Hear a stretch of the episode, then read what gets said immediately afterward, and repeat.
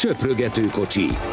A Közmédia országúti kerékpáros podcastja Székely Dáviddal és Várhegyi Benyáminnal. Nagy szeretettel köszöntünk mindenkit a legújabb Söprögető kocsiban. Egy izgalmas, mozgalmas hetén vagyunk túl a Vueltának, és jó néhány egyéb verseny is volt, de mi ez ahhoz képest, ami ezen a héten vár ránk. Kezdjük azonban szerintem a spanyol körrel. Nem nagyon változott az a fajta különbség, ami Roglicé mint előny a többiekkel szemben, tehát ez még bőven a belátható kategória, de azok kedvéért, akik annyira nem tudták a héten figyelemmel követni a spanyol kört, Benni egy picit kérek foglald össze azt, hogy mi az, ami neked a leginkább papírforma, és mi az, ami a legkevésbé papírforma a Vueltán. Köszöntöm a hallgatókat. Érdekes hét volt nagyon, mert, mert um, úgy gondolom, hogy pont azok a szakaszok voltak igazán izgalmasak, itt az előző hetet nézve, amelyikről, amelyikekről azt gondolhattuk, hogy nem lesznek olyan izgalmasak, és itt a hétvége pedig elég, hogy is fogalmaz, kicsit lagymatag volt abból a szempontból, hogy, hogy az összetetben tényleg semmilyen változás nem történt a, a fő esélyesek között, tehát nagyjából ugyanazzal a különbséggel vezet Primoz Zsoglic, hogyha tőle nézzük, nyilván összetetben hivatalosan a harmadik helyen áll, de azért még mindig ő, a, ő, a, ő az a pont, akit, akit figyelni kell. A, a hét elejé szakaszok pedig rendkívül izgalmasak voltak. Ugye mindegyik szakaszról tényleg elmondható volt, talán az egyetlen sprint szakasz a péntekit leszámítva, hogy, hogy egy óriási csata volt az első két-három órában azért, hogy, hogy, egy, hogy a szökevény csoport kialakuljon, mert minden versenyző tudta, hogy, hogy 90% esélye biztos van rá, hogy, hogy az adott szökevény csoport haza fog érni, és, és emiatt tényleg talán azok voltak a, leg, a legizgalmasabb pillanatai ennek a második hétnek. Nagyon sok szökés ugye haza is ért, egy nap volt, amikor, egész pontosan kettő, bocsánat, amikor nem. Ugye az egyik az a, az a fantasztikus kis utolsó kilométer a 25%-os részeivel csodálatos fotók készültek róla, ugye azt Roglis nyerte Enrik Mass előtt, illetve ugye volt még egy sprint szakasz, amit, amit pedig Szenesál húzott be, de ezen kívül itt tényleg a szökevények közötti harcok uralták. Nyilván óriási sztorik voltak így ebből, tehát hogyha megnézzük Rafael Majka tegnapi, nem tudom, 87 kilométeres szökését, vagy, vagy megnézzük Román Bárdé fantasztikus taktikus győzelmét a szombati napról, vagy, vagy említhetem Magnus Kort hős tetteit itt három napon keresztül, mert azért az is hihetetlen volt, amit, amit ő ott megcsinált három napon át. Tehát ezek voltak igazából a sztorik, de, de hogyha megnéztük a, a második hétnek a, a szintrajzát, meg az, hogy, meg az, hogy mik váratok, akkor azért erre, erre lehetett számítani, ezen a Vueltán, mert, mert tényleg ez egy olyan Vuelta, amit, amit mi is többször említettünk, hogy a harmadik hét lesz az, amelyik, amelyik itt döntően befolyásolni fogja, és el fogja dönteni ezt a versenyt.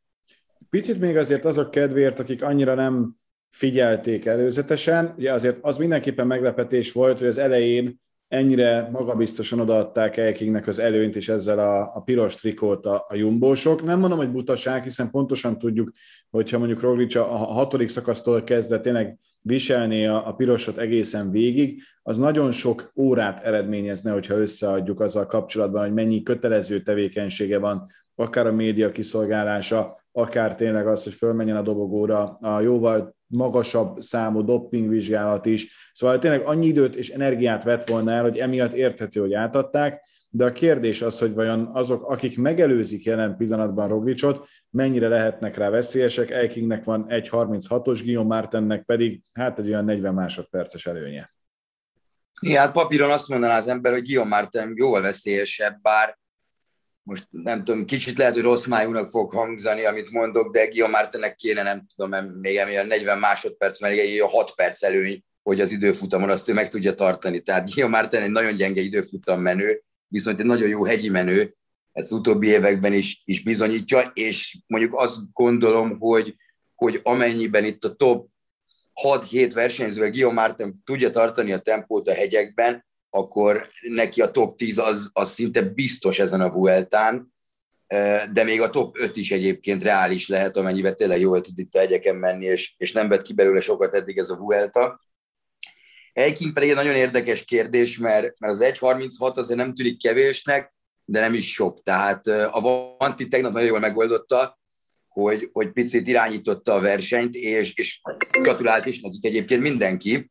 Tehát említhettem akár Enric Mást, említhettem akár, akár Steven Kruiswijk-et is, hogy, hogy Vanti nagyon-nagyon szépen dolgozott tegnap, és felvállalta ezt a felelősséget, amit egyébként nem minden nap kellett megtennie, amióta ugye piros trikóban vannak megint.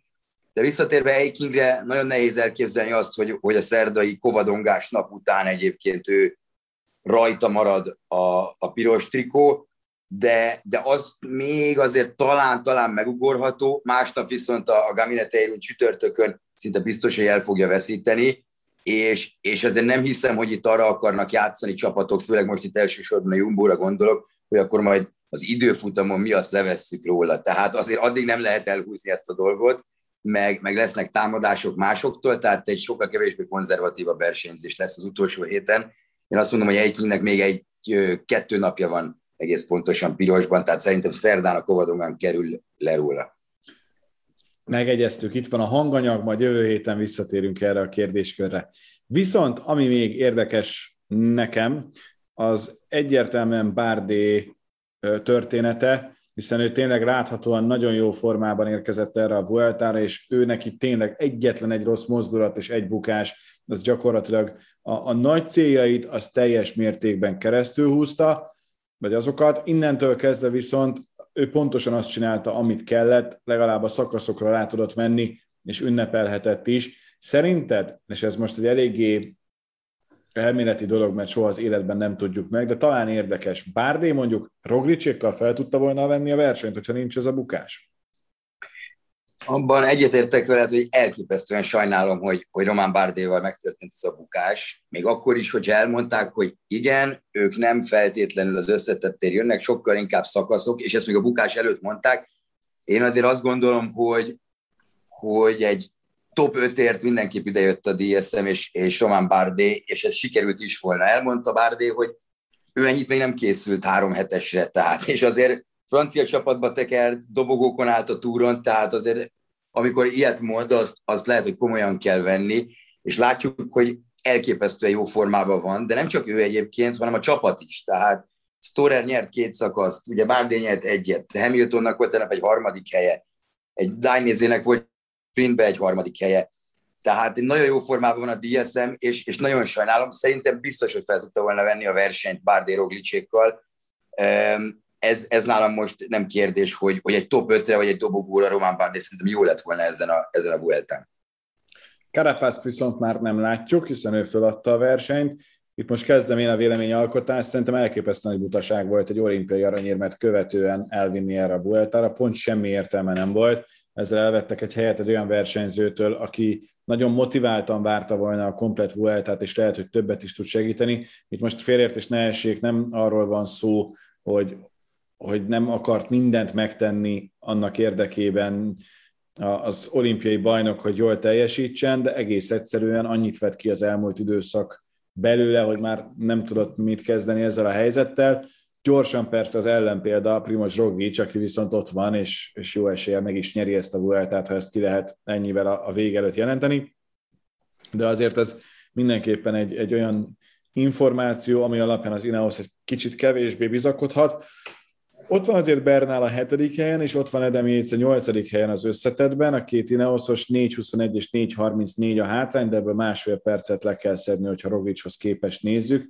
Te látsz arra esélyt, hogy valamelyik Ineosos a másikért dolgozva majd, majd besegít, és úgy meg lehet fordítani ezt az összetettet? Nagyon érdekes ez a kérdés is, mert nem nagyon értem, meg látom is az Ineosnak a taktikáját ezen a versenyen. Tehát van két kapitány, Éc és Bernál, és nagyjából egymás között megbeszéljük, az adottnak ki mit fog csinálni. Tehát Jéz az te, nagyon-nagyon jó. Vannak napok, amikor úgy tűnik, hogy ő a legjobb hegyi menő az egész mezőnyben, és, és bármit meg tud csinálni, és vannak, vannak napok, amikor pedig nem tud ott lenni, és tényleg elbukja ezeket a 15-20 másodperceket, amiket, után, amiket utána visszaszed, mint például tegnap is. Bernálról beszéltük, és én mondtam is, hogy szerintem ő a harmadik hétre lesz nagyon jó, és itt az elmúlt két nap azért jól is nézett ki. Szombaton még megindul is megpróbált, picit rosszabb is lesz az idő, mert ugye felmennek éjszakra majd. Itt az utolsó héten, ami, és ő nagyon szeretett, most nem arra kell képzelni, hogy nem arra kell gondolni, hogy a gyíros idő lesz, hogy 10 fok, és akkor kabátba kell biciklizni, de, de nem ez a 35 fok lesz, tehát az még neki kedvezhet. Én arra számítok, hogy tőle neki lesz egy vagy két minimum, egy vagy két nagy megindulás ezen az utolsó héten, és, és ha nem is azt mondom, hogy, hogy mondjuk öt percet fogadni Roglicsnak két nap alatt, vagy három nap alatt, de, de a dobogóra ő mindenképpen jó lehet majd szerintem. Jézuszor ugyanezt én nem, nem nagyon látom, de, de tényleg teljesen kiszámíthatatlan az, ahogy, az, ahogy ő, ő versenyez, és, és, és emiatt nagyon nehéz megjósolni, hogy, hogy mire lehet képes, mert, mert ugye ő azért próbált minden hegyen menni, amint tudott, komolyabb hegyen, tegnap is ment egy picit, de, de ez olyan dolog, hogy nem tudom, itt a három nap alatt, legutóbbi három nap alatt Bernál hozott pénteken 5 másodpercet vissza, Miguel Ángel López négyet, Jéz meg 15-öt. Tehát most azért, ez, ha 10 hetes a Vuelta, majd akkor meg lehet, meg lehet ilyenekkel nyerni. Itt azért sokkal komolyabb akciókra lesz szükség, meg a terep is sokkal komolyabb lesz az akciókhoz. A két movisztárosról is beszélünk ugyanilyen felosztás, mert ott esetleg van-e olyan, hogy valaki a, másiknak besegít, és lesz egy egyértelmű ember, és ha igen, akkor mondjuk más lesz-e az? E, azért gondolom más, mert ha megnézzük az időkülönbségeket, akkor azért köztük is majd, hogy nem van egy perc a két movisztáros között. Tehát itt e, taktikailag olyan is bejöhet, hogy valaki majd a szerdai kovadongán picit védekezőben akar, mert annyira fél a, a Gamineteiruttól, ami ugye csütörtökön jön, de, de ha movisztár lennék, akkor szerintem az eléggé úgymond egyszerű taktika, hogy, hogy López megindul szerdán, meglátják, hogy, hogy tehát a Jumbónak arra reagálnia kell, ez teljesen biztos, és nem feltétlenül Szebb Kusszal, hanem, hanem arra inkább Roglicsnak kell reagálnia, és, és aztán meglátják, hogy ezzel mire mennek, és csütörtökön jöhet Massa, ugye, ha emlékszünk, tavaly, a, tavaly az Anglirun nagyon-nagyon jól ment, tehát ott tudott adni Roglicsnak, és a Gamineteiru pedig nagyon hasonló hegy, mint az Angliru, tehát a Movistarnak megvan ez egy-kettő lehetősége, hogy, hogy tudnak játszani a dologgal, és, és a Movistar van olyan közel Roglicshoz, hogy arra Roglicsnak reagálnia kell. Mert mondjuk egy Edemjéc megindul, és kap tőle Roglic egy percet, két percet, hát túl fogja élni. És ugyanez Bernál esetében is, a, a Movistarosokkal viszont nem nagyon tudja ezt megcsinálni. Az biztos, hogy, hogy itt jó sokáig lesz kérdéses az összetett győztes kiléte, Nekem még mindig az az érzésem látva Roglicsot, és azt, ahogyan ő most tartalékolva versenyez, mert szerintem még hagy is saját magában, hogy itt azért az összetett az már az időfutam előtt eldől, és nem is nagyon változik majd, tehát nem az lesz, mint mondjuk a túron volt tavaly, hogy hoppszat, egy óriási fordítást láttunk, egyrészt azért, mert nincsen Pogácsár a mezőnyben, másrészt pedig azért, mert, mert Roglic nekem kifejezetten erősnek tűnik. Abszolút erősnek tűnik, és, és tényleg olyan különbségeket kell hozni a többieknek rajta, amiket nagyon, amihez nagyon nagy összeesés kéne Roglicstól, ami most egyelőre nem látszik, hogy lesz, de, de igazából még ugye a Bakreinből is Jack Hague ott van lőtávolon belül, abszolút a dobogóra, tehát itt én azt gondolom, hogy, hogy mindenkinek támadnia kell itt a szerdai, csütörtöki és a szombati napon, ami pedig nem egy, nem egy hegyi nap, vagy nem egy ez a tipikus három hetes hegyi szakasz, de, de egy ilyen, inkább ilyen klasszikusra hajazó nap, ahol, ami tipikusan olyan, hogy gyakorlatilag teljesen fel lehet borítani az egész versenyt, és erre vannak csapatok is, akik, akik ezt meg fogják próbálni, mert tényleg az utolsó lehetőség lesz ott. Tehát az még nagyon érdekes szakasz lesz. Jó, ennyi akkor a Vueltáról, mert hála Istennek azért ezen a héten elég sok minden történt. Mi az, ami nem volt a témakörben neked az első helyre kívánkozik? Egy jó kérdés, de igazából nem Koevenepul győzelmei, mert, mert jól emlékszem, talán kettőt is nyert ezen a héten, mind a kettőt ilyen félig szólóból, tehát azért, azért az egy két izgalmas verseny volt. Ráadásul ugye mindkét versenyen volt egy, ami nem versenyhez köthető, tehát az egyike meg Evenepul szökésben volt, megállították egy ilyen 40 másodperces előnybe, mert, mert sajnos az útvonalon, ami egyébként a világbajnokság útvonala is részben, ott hát tűzütött, tűzütött ki gyakorlatilag, emlékszem, talán egy autó gyulladt föl, így megállították, újraindították őket, de Evenepul visszakapta az előnyét, majd befejezte szólóban, illetve még egy versenyt tudott nyerni, ahol, ahol pedig elég érdekes volt a dolog, mert heten voltak szökésben, és és hát öten rossz fele kanyarodtak le egy ilyen 16 kilométerrel a vége előtt, csak Evenepul és, és a Vant és I'm de Hent nem, így, így nem azt a versenyt is megnyerte. Elég jó formában van itt az Európa-bajnokság és a világbajnokság előtt, tehát nagyon-nagyon érdekes lesz, hogy a belgák ezt a Fanart Evenepul kettős kártyát hogy fogják majd kijátszani.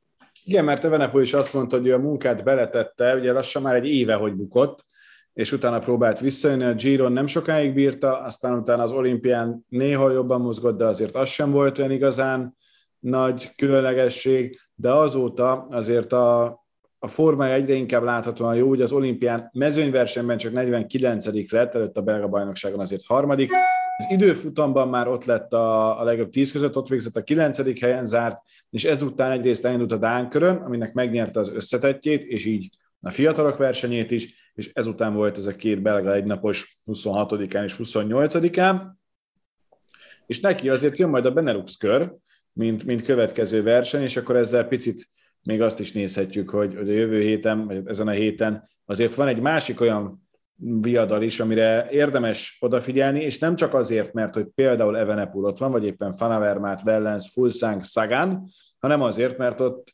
Vajtar Attila például a Grupa FDG színeiben szintén teker. Igen, így van, és Pák Barna is. Egyébként egy brutálisan erős mezőn jött össze. Erre a Benelux körre, tehát ez, ez ha vannak csapatok, például megnézzük a lottót, jó, nyilván egy belga csapat, tehát jobban érdekli őket, meg a szponzoraikat valószínűleg egy Benelux kör, mint egy, egy Vuelta, tehát a lottónak gyakorlatilag a legerősebb sora van ott ezen a versenyen, mindent, mindent összevetve de hát ezen kívül is a neveket, akiket már említettél, de lehetne még például mondani Tom Dumoulin, lehetne még mondani Keren Tomászt, Mohoricsot, tehát nagyon-nagyon sok név van. Egy nagyon érdekes verseny, mert van benne minden. Van benne sprint szakaszok nyilván, és, és hogyha épp a múlt héten beszéltünk róla, hogy mondjuk a sprinterek a, a Vueltán, akkor mondjuk azért itt megnézhetünk majd egy Juven, Grunewegen, Merlier csatát. Tehát érdekes a Benelux kör, hogy erősebb sprint sorok vannak itt, mint, mint három hetes versenyeken. De hát vannak sprint szakaszok, holnap van egy időfutam, egy egyéni időfutam, illetve a hétvégén pedig van gyakorlatilag hát ezek a Ardennek beli hegyi szakaszok, amik, amik azért mindig nagyon-nagyon jó versenyzést tudnak hozni. Rossz idő, szél, szűk utak, tehát minden adott, hogy egy olyan nagyon jó Benelux kör legyen, és hát ez gyakorlatilag a legtöbb versenyzőnek egyébként főpróba az Európa-bajnokságra, ami majd ugye jövő hétvégén lesz, illetve főpróba a világbajnokságra, ami pedig majd két és fél három hét múlva lesz. Tehát közeledik a szezon vége, közeledik az EB, VB, Párizs-Rubé, azért vannak még itt nagyon-nagyon komoly versenyek. Ha lehetek őszinte, már pedig miért ne lehetnék, ennél a Benelux körnél unalmasabb versenyt rohadt nehéz kitalálni, de tényleg, oké, okay, szépen eladtad, hogy időfutam, lelisztál és lelisztált között, de azért nyilván itt nem olyan lehetőségek vannak közvetítésre, mint mondjuk egy Tour de France-on, tehát annyira azért nem látod majd, hogy éppen mi, hogy történik, és persze a végén az Árdenek majd hoz komolyabb izgalmakat, de egészen addig, amíg eljut oda a mezőny, ez leszámítva azt az utolsó, hát néhányszor 5 kilométert, mint mezőny hajrá, ez kommentátorként egy borzasztóan nehéz feladat volt. Igen, de pont, pont ugye a tévé közvetítés miatt, tehát ezt a másfél-két órát idézélve túl kell élni. Tehát, Igen. tehát ez, ez ilyen, de ettől függetlenül nyilván ezek tipikusan olyan versenyek, amik, amik az nagyon sok versenyzőnek visszatérés. Tehát a szezon második fele kezdődik, és, és akkor a túr után, vagy nem tudom, most térnek vissza. Ugye például arról utána is említettük, hogy, hogy tegnap a, a Bretagne Klasszikon ami szintén jó versenyt szólt, Tadej Pogácsár is visszatért a mezőnybe, és kiderült, hogy ő is ember, miután leszakadt egy támadásban, amit eredetileg követett. Tehát azért ezt, ezt érdemes megjegyezni azoknak, akik, akik főleg azoknak, akik csak a nagy versenyeken látják Pogácsárt, amiket, amiket pedig általában seb, ahol általában sebezhetetlennek tűnik. Na most ugye nem ez történt itt a Bretagne Classicon tegnap egyébként, ugye Kosznafrova győzött Alaphilipp és Mikel Honoré előtt, tehát egy rendkívül izgalmas versenyt hozott az is, és ezen a héten is lesznek azért francia egynaposok, tehát azért készülnek itt a versenyzők, vannak csapatok, akik egyszerre három versenyen lesznek a héten, tehát nagyon nem lesz ez azért, ezt azért nagyon nem egyszerű dolog menedzselni, de, de szerencsére nekünk viszont jó, mert, mert lesznek izgalmak. Az, az nem is kérdés, és tényleg, amit te is említettél, hogy jön azért a, a szezon utolsó harmada itt a, a Vueltát követően, úgyhogy azért a Vuelta is hoz majd még bőven. Melyik az, amit a leginkább vársz mind közül? Egyértelmű, hogy, hogy a csütörtöki uh, Alto de Gaminete út szerintem az egész szezonban nem vártam hegyet annyira, ugye ez először fog szerepelni a Vueltán, nem olyan rég fedezték fel ezt a hegyet, és hát brutálisan szűk, brutálisan meredek, gyakorlatilag tényleg egy-két versenyző fog elférni, és, és talán Miguel Ángel López nyilatkozta a, a mai, mai, mai reggeli pihenőnapi sajtótájékoztatón, hogy, hogy ezek azért olyan hegyek lesznek, ez is és a Kovadonga is, ahol, hogyha nem is támad senki, akkor is mindenkit a helyére fog rakni, mert kizár dolog, hogy ezeken a, ezeken a hegyeken 5-6 versenyző csoport érkezzen meg a célba együtt. Tehát az, az lehetetlen, mert pontosan ugyanilyen erőben pedig senki nincs, és itt a legkisebb gyengeség is, is ki fog jönni mindkét nap. Én mondjuk azt hittem, hogy azt mondod, hogy a világbajnokságot várod, vagy a Vuelta után a Párizs Rubét is várod, mint ilyen év kiemelkedő verseny, ami még hátra van. Én, én nagyon a Rubét egyébként pont azért, mert ő ezt nem láthattuk tavaly, és nagyon sok idő telt el az előző Rube óta, de, de tényleg, a világbajnokság is hasonló pályán, az szintén nagyon látványos lesz, tehát sok minden van még itt, ami a következő másfél hónapban ránk vár, aztán nem tudom, megint várhatjuk az új mezeket. Vagy ne, borzasztó lesz majd utána, amikor megint nincsen már olyan, hogy akkor most versenyről beszélhetünk, meg, hogy nem sikerül úgy elosztani, hogy az egész évben legyen megállás nélkül, de valamikor nekik is pihenniük kell, tehát ez meg egy teljesen érthető dolog. Igen, pont így a mi szempontunkból rossz, hogy a Tour of Guangxi sajnos nem indul el, ugyanis arról azért lehetett volna bőven beszélni, de ugye Kínában nem rendeznek profi versenyeket az idén a koronavírus miatt. Viszont az átigazolási piac pedig megy, és arról azért szerencsére eddig nem nagyon volt idő beszélni itt a versenyek miatt. Viszont erről még tényleg az egy jó hét lesz ott a Rubé és a világbajnokság, tehát az egy két olyan vasárnap lesz, amit, amit nagyon-nagyon fog várni az ember, és ezek tényleg ilyen egész napos ünnepek gyakorlatilag a kerékpásport szerelmeseinek.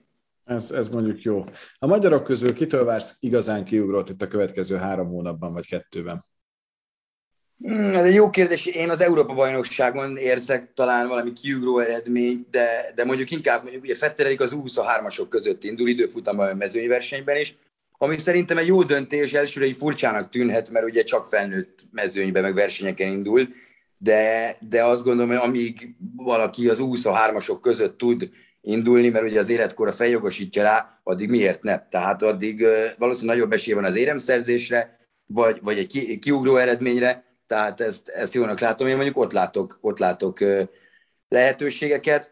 A világbajnokságon pedig őszintén szólva azért a, a magyar versenyzők, ugye Peák Barna indul azért sok belga egynapos versenyen, meg francia egynaposon, de, de azért ugye ő se kapitányként szokott ezeken a versenyeken indulni, tehát mondjuk egy VB-n az is szép lesz, hogyha valaki ezen a 250 kilométeres távon végigmegy, mert, mert a magyar versenyzőknek azért nem feltétlenül ezek a pályáim.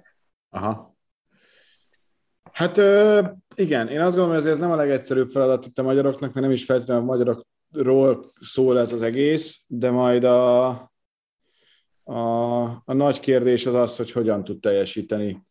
Nem csak feltétlenül ott. Hát én azt gondolom, hogy Eriknek ez egy jó döntés, az biztos, tehát hogy főleg ha a top 10-ben tud lenni, a legjobb 10 között az már önmagában is nagy segítség, és utána az összes többi is, ha, ha úgy alakul és segít, bocsánat, csak közben engem hívnak, de hát majd, majd visszahívok mindenkit, most mégiscsak podcast felvétel van. Szóval innentől kezdve én azt hiszem, hogy, hogy, hogy itt a felnőttek között sok mindenben nem szabad reménykednünk, de hát addig sok idő van, viszont egy-két szakasz győzelem azért addig is adott esetben ilyen-olyan versenyen, vagy egy kiugró teljesítmény az, az jöhet. Aztán most már lassan be kell jelenteni hivatalosan is a jövő Giro d'Italiát, hogy az honnan... Igen, az, az, az a következő lépés szerintem. Ez, ez azért ilyen október-november környékén meg szokott történni, tehát szerintem már olyan sokat nem kell rá várni, és, és abban pedig biztos vagyok benne, hogy abban biztos vagyok, hogy, hogy azért mennek a munkálatok bőven ott a háttérben, tehát majd mikor jön egy e-mail, hogy, hogy a Magyar Kerékpáros Szövetség sajtótájékoztatót hív össze, akkor, akkor azért le, reménykedhetünk, hogy, hogy ez, ennek, ennek ez lesz a témája. Jó, hú, de boldogok leszünk, az biztos. Onnan Igen. azért különleges podcasteket fogunk majd mondani. Az biztos. Jó, lesz mit tervezni. No, ennyi volt mostanra a söprögető kocsi. Találkozunk majd a folytatásban, és mindenkinek jó szurkolást kívánunk az utolsó hétre, meg izgalmas szakaszokat, meg magyar sikereket is egy másik versenyem. Tegyük hozzá még egyszer, nem feltétlenül ez az az útvonal, ahol erre a leginkább esély lesz, de majd, ha egyszer egy sprintert is kinevel a magyar kerékpársport, akkor kicsit máshogy nézzük ezeket a szakaszokat is. Úgyhogy tartsatok továbbra is majd a Söprögető Kocsi podcast-tel. Ha még nem tettétek volna meg, akkor iratkozzatok fel rá, hogy amint jön egy új epizód, egyből tudjatok róla, és amikor éppen időtök engedi, akkor meg is hallgathassátok. Most arra köszönjük szépen a figyelmet, sziasztok! Köszönjük, sziasztok!